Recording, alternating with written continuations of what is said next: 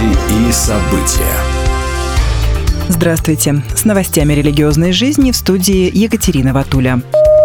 Российские католики организуют весной 2024 года два паломничества в Сирию, сообщает Рускатолик РФ.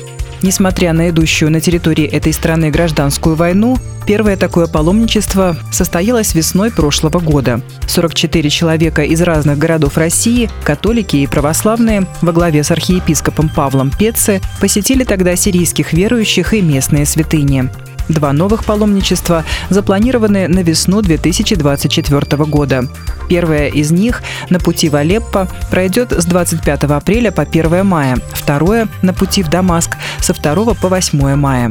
На второе паломничество приходится Пасха Христова по юлианскому календарю, поэтому запланирована пасхальная литургия в храме Богородицы Ал-Шакара в деревне Ал-Музейна в долине христиан вместе с местными верующими.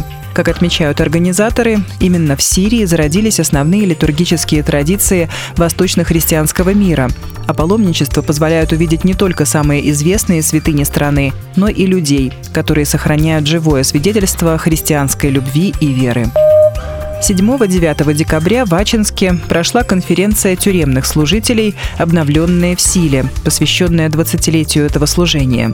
Встреча состоялась на базе отдыха «Сокол». Спикерами конференции стали Сергей Харев, религиовед, координатор по тюремному служению из Москвы, Иван Черный, пастор тюремного служения, Денис Трусков, пастор церкви Завет из Иркутска, Леонид Семиколенов, пастор церкви Новый горизонт из Новосибирска и Игорь Уманский, пастор церкви Краеугольный камень из Красноярска.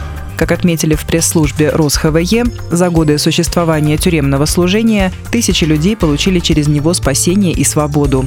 Конференция была наполнена общением и новыми знакомствами. Это было время Божьего Слова, а также встреч с сотрудниками учреждений, где проходят служения. Организаторы благодарят каждого участника конференции и верят, что команда служителей будет течь и не устанет, будет идти и не утомиться.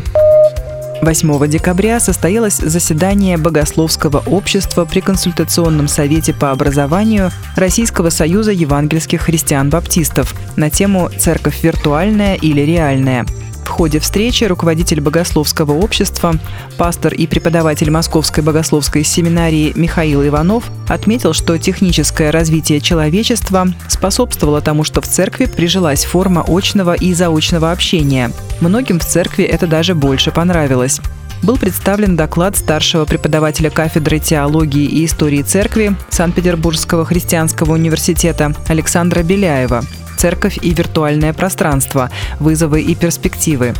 Обсуждали также сообщение магистра богословия Геннадия Савина «Несколько слов о подлинной реальности существования виртуальной христианской общины». Резюмируя заседание, его участники отметили, что виртуальная церковь не исполняет всех функций традиционной и привели в подтверждение слова из первого послания Иоанна. «Если же ходим во свете, подобно как Он во свете, то имеем общение друг с другом, и кровь Иисуса Христа, Сына Его, очищает нас от всякого греха». Просветительский проект «Русское богоискательство» объявил о скором выходе в свет книги «Евангельский Петербург» в портретах и биографиях. Ее планируется передать в типографию в феврале следующего года. Тогда же будет открыта предпродажа. Как сообщают издатели, книга представляет собой справочник, в котором заинтересованный читатель сможет найти точную и сжатую информацию о главных героях петербургского пробуждения. Кроме того, это красочный альбом. Имея такую книгу в домашней библиотеке, можно с удовольствием показывать ее друзьям и знакомить с историей евангельского движения детей. Это издание станет первым в своем роде, объединившим в себе стиль художественного альбома и справочную точность информации в лаконичном изложении будут опубликованы уникальные биографии широко известных в свое время, но ныне незаслуженно забытых участников петербургского пробуждения. Автор статей Владимир Степанов, редактор и автор Мария Кузнецова, выпускающий редактор и автор идеи Татьяна Снисаренко. Будьте в курсе событий вместе с нами. А на этом пока все. С вами была Екатерина Ватуля.